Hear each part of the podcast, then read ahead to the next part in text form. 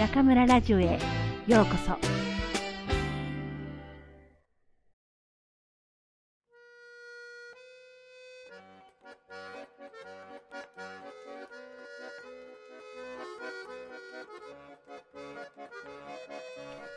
窓際のトットちゃん。黒柳徹子。これは第二次世界大戦が終わるちょっと前まで実際に東京にあった小学校とそこに本当に通っていた女の子のことを書いたお話です。その1、窓際のトットちゃん。新しい学校の門をくぐる前に、トットちゃんのママがなぜ不安なのかを説明すると、それはトットちゃんが小学校1年生なのにかかわらず、すでに学校を退学になったからだった。1年生で。つい先週のことだった。ママはトットちゃんの担任の先生に呼ばれて、はっきりこう言われた。お宅のお嬢さんがいると、クラス中の迷惑になります。よその学校にお連れください。若くて美しい女の先生は、ため息をつきながら繰り返した。本当に困ってるんです。ママはびっくりした。一体どんなことをクラス中の迷惑になるどんなことをあの子がするんだろうか。先生はカールしたまつげをパチパチさせ、パーマのかかった短い内巻きの毛を手で撫でながら説明に取り掛かった。まず、授業中に机の蓋を100遍くらい開けたり閉めたりするんです。そこで私が、用事がないのに開けたり閉めたりしてはいけません、と申しますと、お宅のお嬢さんは、ノートから筆箱、教科書全部を机の中にしまってしまって、一つ一つ取り出すんです。例えば、書き取りをするとしますね。するとお嬢さんは、まず蓋を開けて、ノートを取り出したと思うが早いか、パタンと蓋を閉めてしまいます。そしてすぐまた開けて、頭を中に突っ込んで、筆箱から青を描くための鉛筆を出すと、急いで閉めて青を描きます。ところが、うまく書けなかったり、間違えたりしますね。そうすると蓋を開けて、また頭を突っ込んで、消しゴムを出し、閉めると、急いで消しゴムを使い、次にすごい速さで開けて、消しゴムをしまって、蓋を閉めてしまいます。で、すぐまた開けるので見てますと、あ、一つだけ書いて、道具を一つ一つ全部しまうんです。鉛筆をしまい閉めて、また開けてノートをしまいというふうに。そして次の「い」の時にまたノートから始まって鉛筆消しゴムその度に私の目の前で目まぐるしく机の蓋が開いたり閉まったり私目が回るんです。でも一応用事があるんですからいけないとは申せませんけど先生のまつげがその時を思い出したようにパチパチと速くなった。そこまで聞いてママにはトットちゃんがなんで学校の机をそんなに開けたり閉めたりするのかちょっと分かった。というのは、初めて学校に行って帰ってきた日に、トットちゃんがひどく興奮して、こうママに報告したことを思い出したからだった。ねえ、学校ってすごいの。家の机の引き出しはこんな風に引っ張るのだけど、学校のは蓋が上に上がるの。ゴミ箱の蓋と同じなんだけど、もっとツルツルでいろんなものがしまえてとってもいいんだ。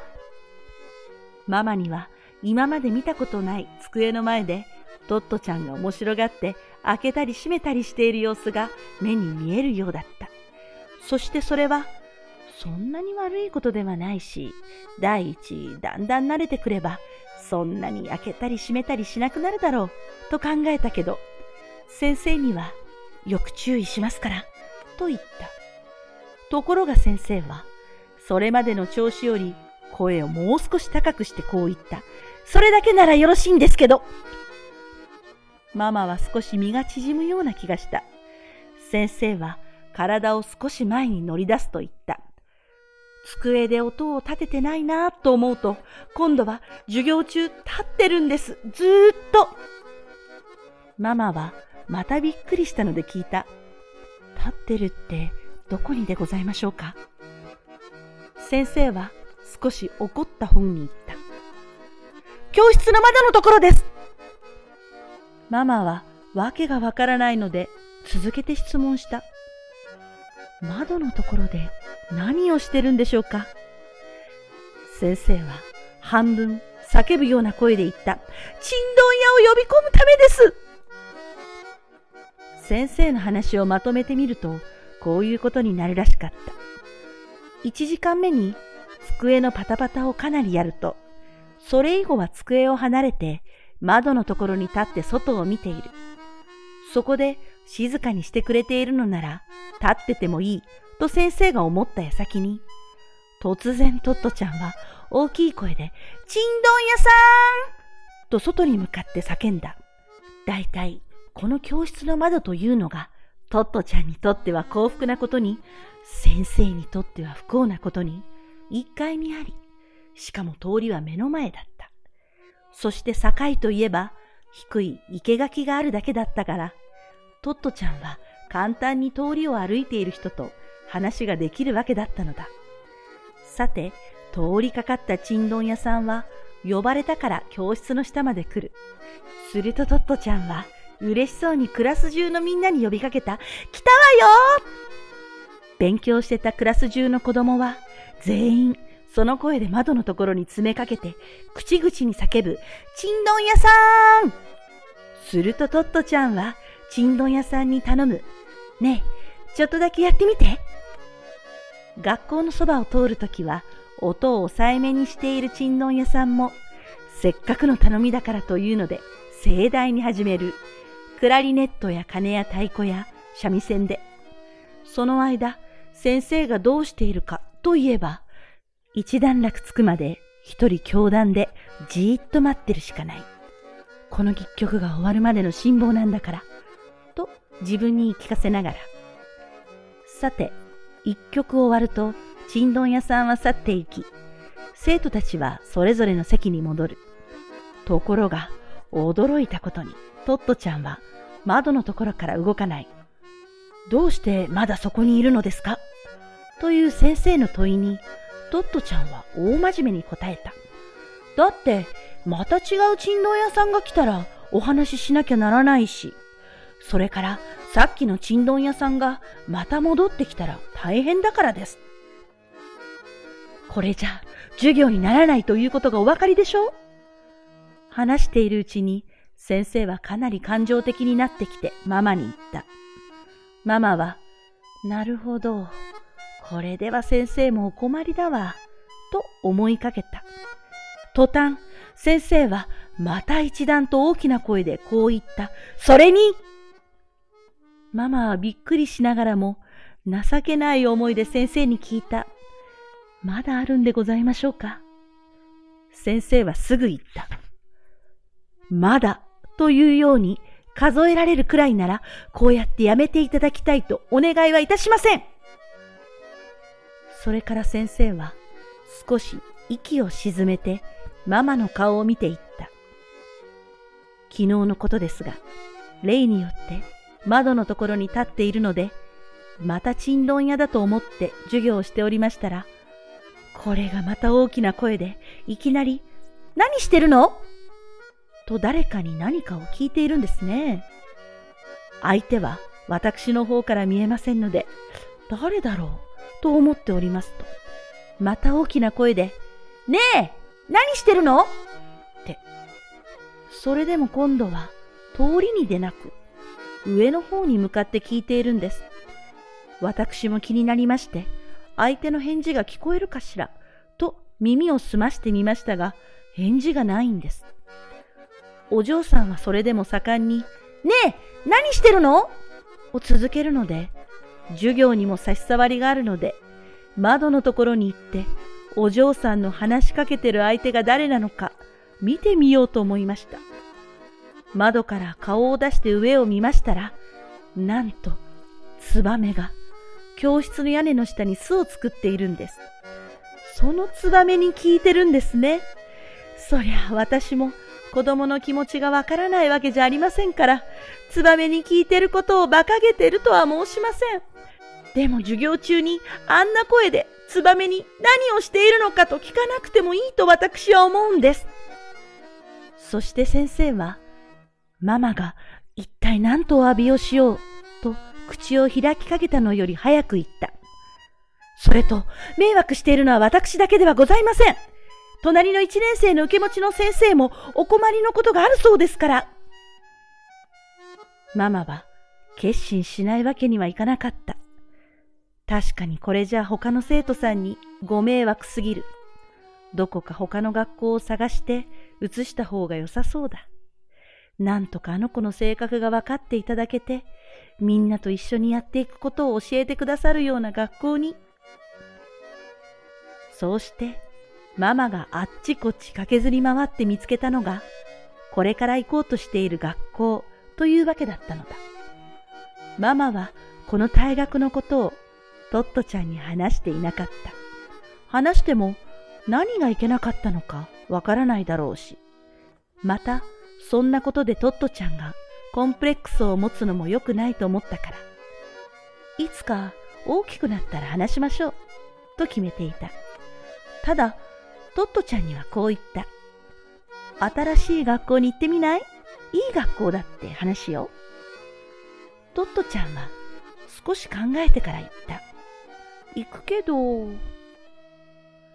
ママはこの子は今何を考えてるのだろうか？と思った。うすうす退学のこと気がついていたんだろうか？次の瞬間、トットちゃんはママの腕の中に飛び込んできていった。ねえ、今度の学校にいいちんどん屋さん来るかな？とにかく、そんなわけで、トットちゃんとママは新しい学校に向かって歩いているのだった。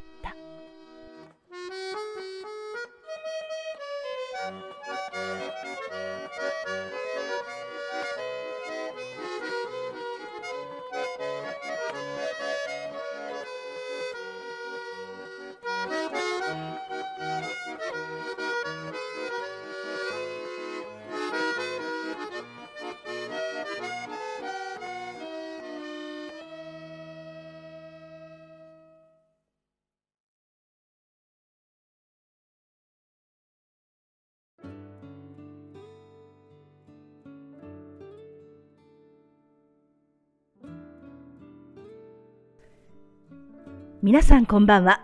今夜も中村ラジオへようこそ。私は当ラジオ局のディスクジョッキー中村です。前回の放送から随分のご無沙汰となってしまいましたが、皆さんお元気でいらっしゃいますか？武漢は本日最高気温17度、最低気温10度とまさに春到来です。春の主役といえばやはり桜ですが、桜は最低気温が10度を超えると咲くと言われています。武漢の名所の一つ、東風陰園の樱花節も昨日13日始まりました。昨年に引き続き、今年も学生を連れてお花見に行こうかと企画していますが、武漢はとにかく人が多くて、14日の今日も、ワングはびっくりするぐらいの人出です。それもカップルが多くて、さすが今日はホワイトデーというわけですね。羨ましい限りです。さて、おかげさまでこの中村ラジオ、3月に入りまして、ファンの方の数も順調に増え、今日現在、9900名近くとなりました。ありがとうございます。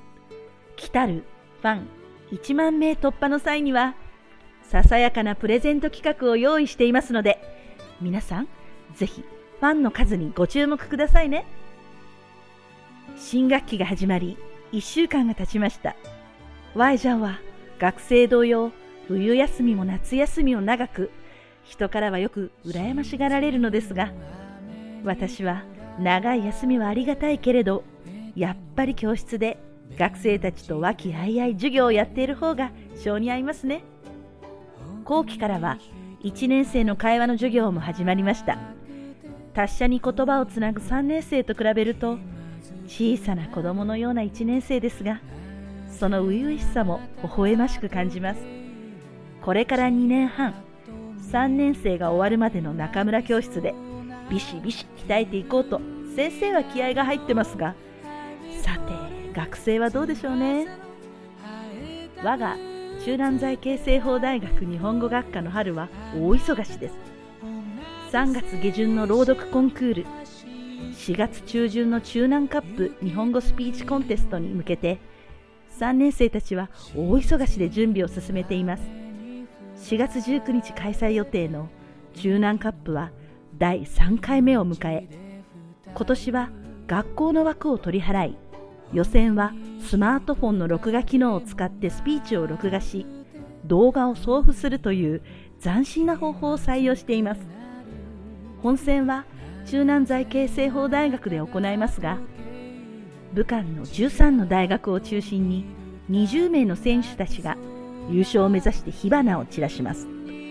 中南カップは学生の学生による学生のためのスピーチコンテスト。すべての準備は学生の手によって行います。普通、このようなコンテストでは企業の方にスポンサーになっていただくことが多いのですが、中南カップでは賞金も学生が日本語を教えるコーナーを作り、その利益で賄っています。第1位の賞金は500元。武漢やそのお近くの大学生の皆さんは、ぜひご自分の日本語表現能力を試してみてください。